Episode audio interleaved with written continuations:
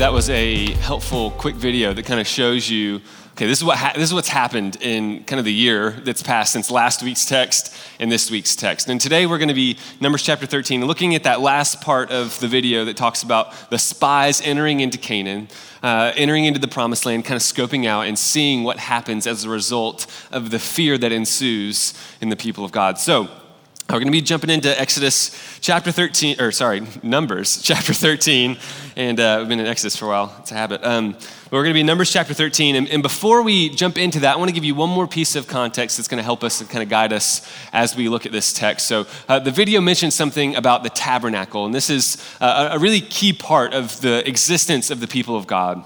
Um, Exodus twenty-five is, is going to say uh, that God says, "Let them make a sanctuary so that I can dwell among them." And it shows that God's purpose all along has been to dwell with his people. And this is what the series has been about. God's delivered them so that he can dwell with them. And the tabernacle is this visual representation of God's presence among the people.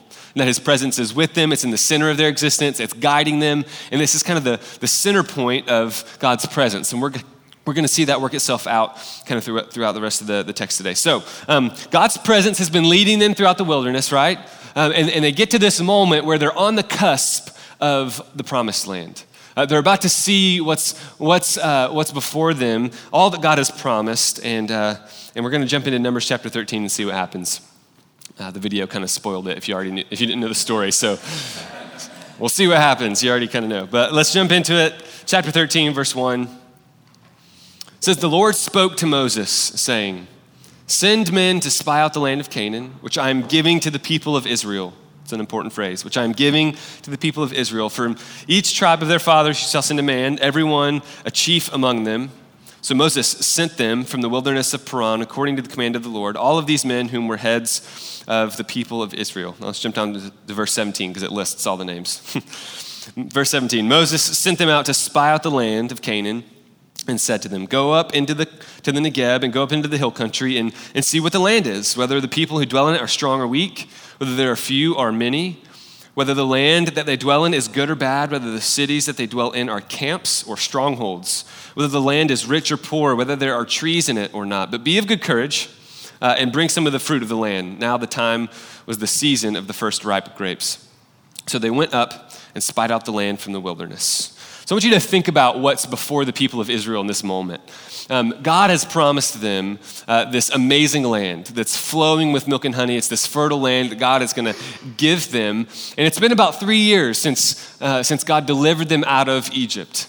You can imagine just walking through the desert for three years with this hope of this epic thing that's about to happen in your community. And I want you to think about maybe a time in your life when you've really looked forward to something.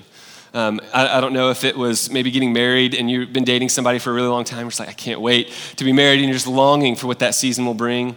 Uh, maybe it was a concert of an artist you really love, and you had to buy tickets like a year in advance. And every day you're like, okay, three, like three hundred fifty days left, three hundred forty-nine days left. You're like so excited about it. You're looking forward to it. Um, maybe it is um, looking forward to graduating. Maybe a lot of you are there today. You're like, I can't wait to have no homework. Like that will just be the best life ever. And, and you're just looking forward to what's about to happen. And I can imagine the people were also really tired of being in the desert. You know, if you've ever been to the desert, maybe out in Arizona or in the West or something, it's just not that great. You know, maybe some of you like the desert. I'm like, it's just dry and hot and there's not water. And it's not pretty like Nashville is in October. And it's, it's just not really great to be in the desert for three years, right? And you can imagine the people are just dreaming. They're just desiring, you know, what's next for us? What is this new season going to hold? And, and they're just dreaming and desiring on all that's about to unfold. And unfortunately, something happens that changes the entire perspective of the people. It goes from dreaming and desiring for all this to just completely gripped with fear. So um, the, the twelve spies return after forty days of being in the land. And there's two spies named Joshua and Caleb, and they are so pumped about what's about to happen. You know, the video kind of showed them with these big grapes. They, they bring back the fruit, and they're like, man, we can do this. Let's go in. Let's take the land. It's good. God's with us. And they proclaim to the people, hey, God's gone before us. Let's do this. And, and unfortunately, the ten other spies don't have the same perspective. So let's pick it up in verse uh, thirty-one and see uh, uh, what these other ten spies say. It says, "Then the men who had gone up with him said, 'We are not able to go up against the people, for they are stronger than we are.' So they brought the bad, brought to the people of Israel a bad report of the land that they had spied out, saying, The land through which we have gone to spy it out is a land that devours its inhabitants. And all the people we saw in it are of great height. And we saw the Nephilim, the sons of Anak, who come from the Nephilim, and we seemed to ourselves like grasshoppers, and so we seemed to them. So it's this moment where fear begins to unravel uh, the people of God here. Something happens and it changes their entire perspective. People start revolts. They want to go back to Egypt. Moses' own family is turning on them. There's a moment when Joshua, one of the leaders, one of the spies that had a good report, stands up and tries to, to halt this downward spiral of the people. And he stands up and he's like, guys, we can do this. Let's trust God. And, this, and the text says the people try and stone him. Like that's how uh, that's how crazy they were in this stupor. And I love how one pastor, John Piper, puts this. He says that the people were drunk in a dream world of security and safety. It's this picture of the people just being totally lost uh, and, and not understanding what's ahead of them. So like the video says, God turns them over to their desires and they wander around in the desert for forty years uh, because they did not trust in God. So I want to talk about, for the rest of our time together, from this story, how fear and how faith play a role in the people of God in this story, and also how it plays a role in our lives today as the people of God in, in our context, in our culture. So I want to talk about fear for a few minutes. I want you to think about this. God has promised them the land. You know, in that first part of chapter thirteen, in verse one, um, says, I am giving to the people of Israel. So I've, I've given it to you. J- just unwrap the gift, like go, it's it's yours. God has been so clear that he has gone before them, that he's empowering them, that his power is enough and that his promises are good. Like he's just been so clear about it. And they're about to go in, spy out the land, and, and fear causes everything to unravel for these people. And I believe the underlying issue of fear for the people of God here is, is uh, a little deeper than, than just fear on the surface. I, I think it goes down to a doubt, a lack of trust in the presence of God. A lack of trust in the presence of God. They don't trust that God's presence is enough for them. And the external circumstances that they encounter produce this, this overwhelming fear. So I want you to think about how fear does this. When fear seizes us, all our ability to see reality for what it is evaporates. It, it, it just kind of distorts reality. So, so it's Halloween tomorrow, right?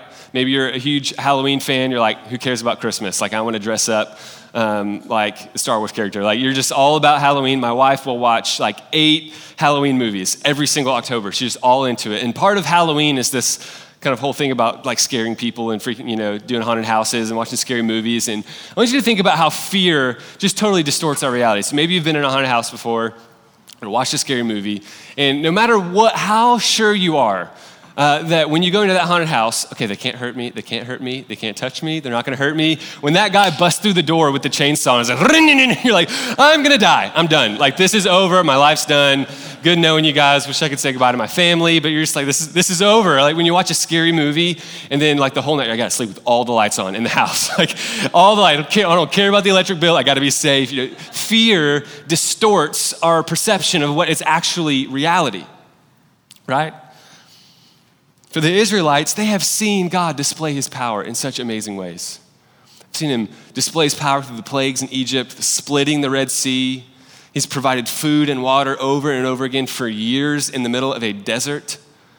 It, God's just been there every step of the way. And God has given them his presence. There's a pillar of cloud leading him throughout the day, pillar of fire at nighttime. You're like, how epic of a representation that God is with you is that? And they begin to doubt the presence of God because of their fear of their circumstances. Their circumstances become so overwhelming that all, all anything about the presence of God or the promises of God or even the power of God just kind of goes out the window for them. I can imagine the spies and the Israelites beginning to ask questions like, man, is the presence of God good enough? Is it enough for us? And even if God is with us, even if his presence is with us, is he good enough to keep that promise? Is he really gonna be with us? Is he really gonna give us this land?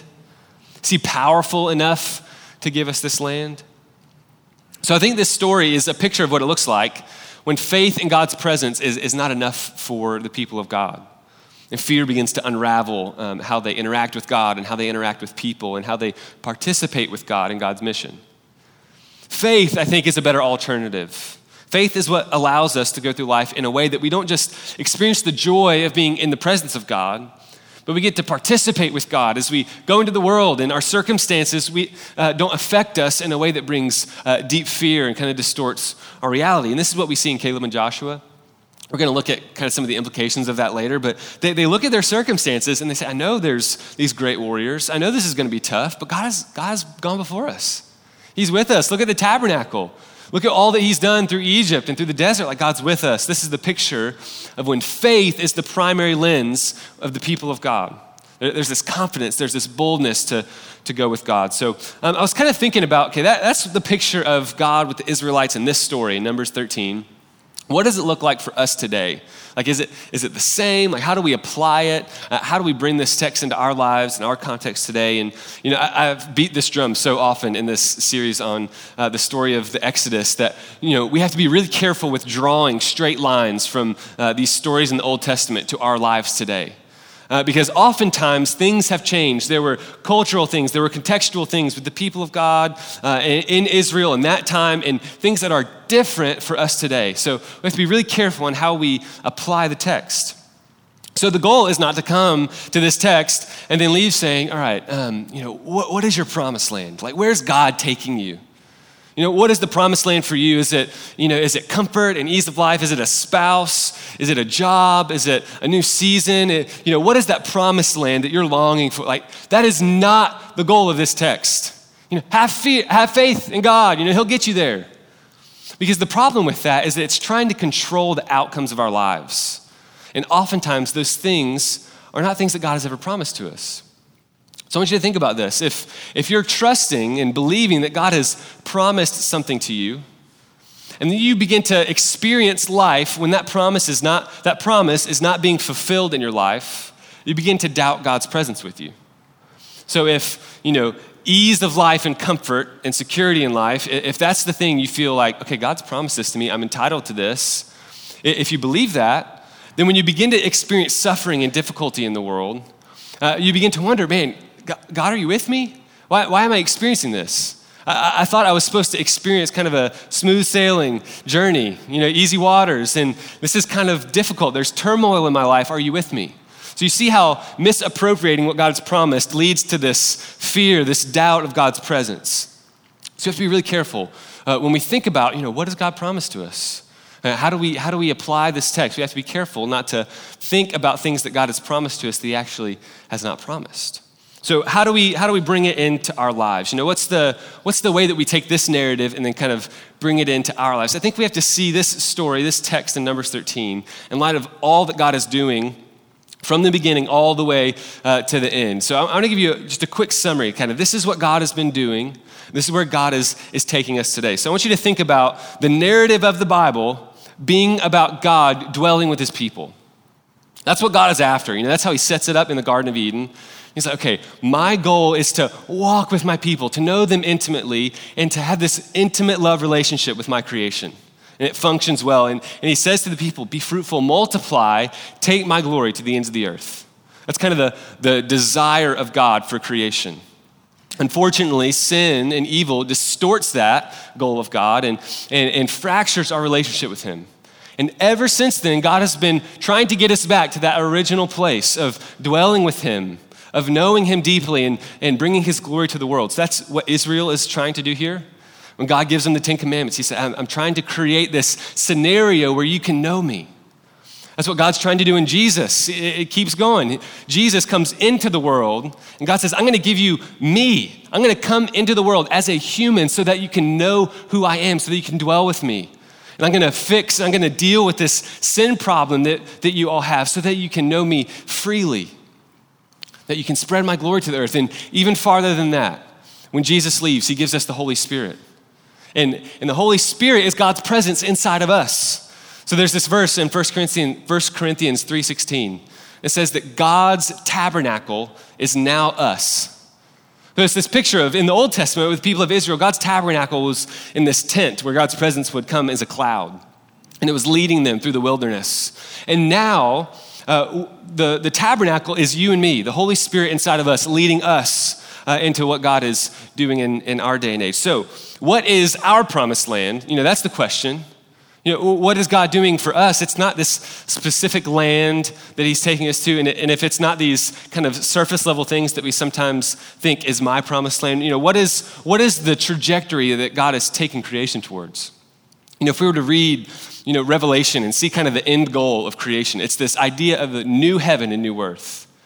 And it's this picture of the creation dwelling in perfect intimacy and perfect relationship with God. And God's glory filling the earth is the ultimate culmination of the purpose of God from the very beginning.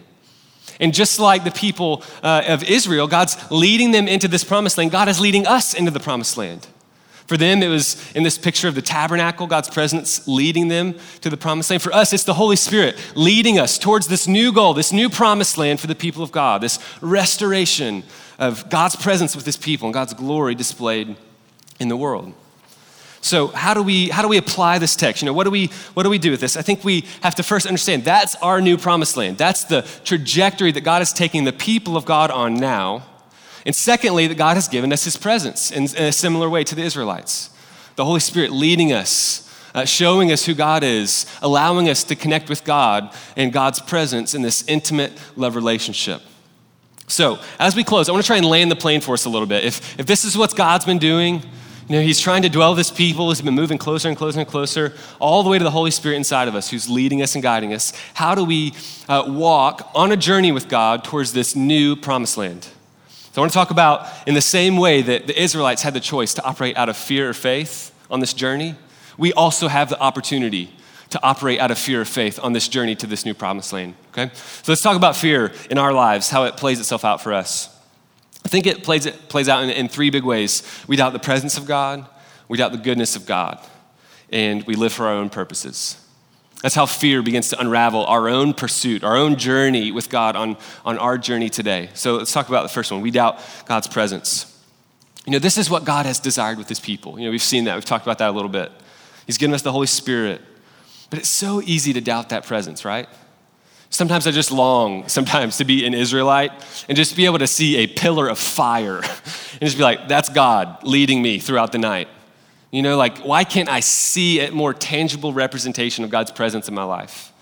And right now, it's this, this more spiritual reality of God's presence and the Holy Spirit living inside of us. And it's so easy just to doubt and, and not be sure and, and to wonder whether God is really with us. So when things, uh, circumstances begin to uh, come in our lives, and we begin to wonder, man, is God really with me? When financial hardship hits, or if your family, parents go through a divorce, or when life circumstances really affect you deeply, we wonder, man, is, is God with me? Has he abandoned me? And I believe those questions are, are really healthy to wrestle with. You know, if you read the Psalms over and over, people who loved God so much would ask these questions. Man, God, have you forsaken me? Like, where are you? I don't know if you're here. So those things are healthy to, to wrestle with and, and think through. Um, and it's okay to mourn and to question and to wonder where God is. But the issue here, I think, is um, wrestling with those questions and seasons versus living a life that is defined by fear. Defined by a doubt if God's with me. And if we if we live in that trajectory over time, uh, we'll begin to see our relationship with God unravel. Uh, we won't experience the full blessing that God has for us because all the decisions, all the things that we're doing in life are uh, being uh, funneled through the lens of fear rather than faith in God. So we doubt the presence of God. We also doubt the goodness of God.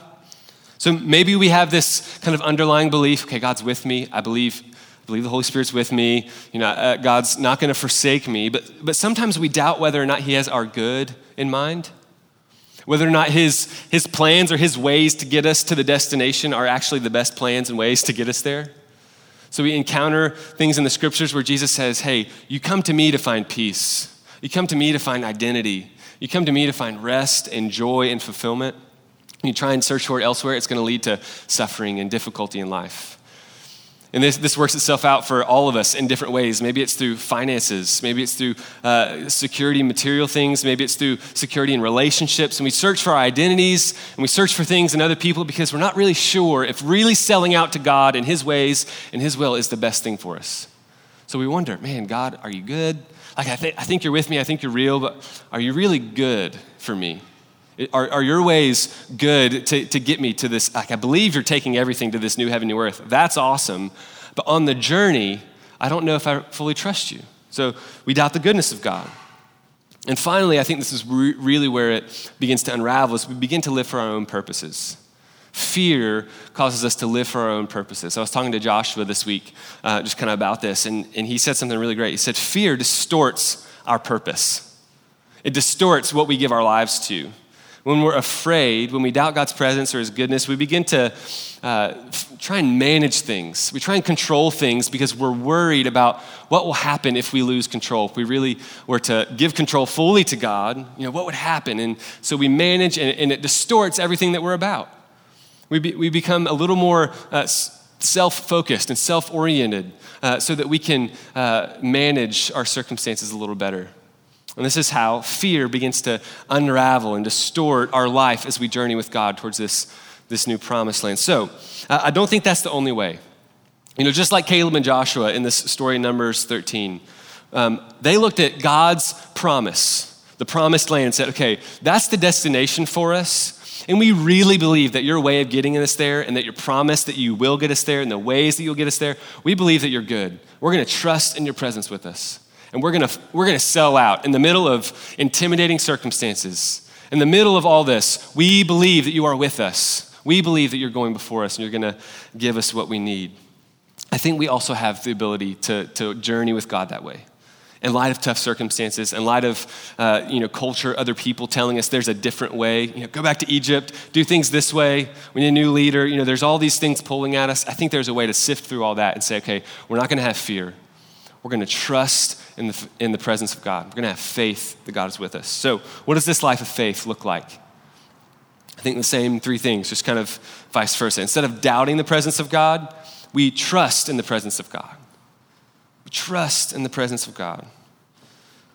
Remember what we said earlier about what God has not promised and what God has promised? This is one of the things that um, you can read the Bible and just be so sure that God has promised this over and over and over again. When Jesus leaves the disciples, he gives them the Great Commission. He says, I know I've just given you this epic mission. Go and make disciples in all the earth. I will be with you always, even to the end of the age. I'm gonna give you a comforter. I'm gonna give you a helper in the Holy Spirit. I'm with you.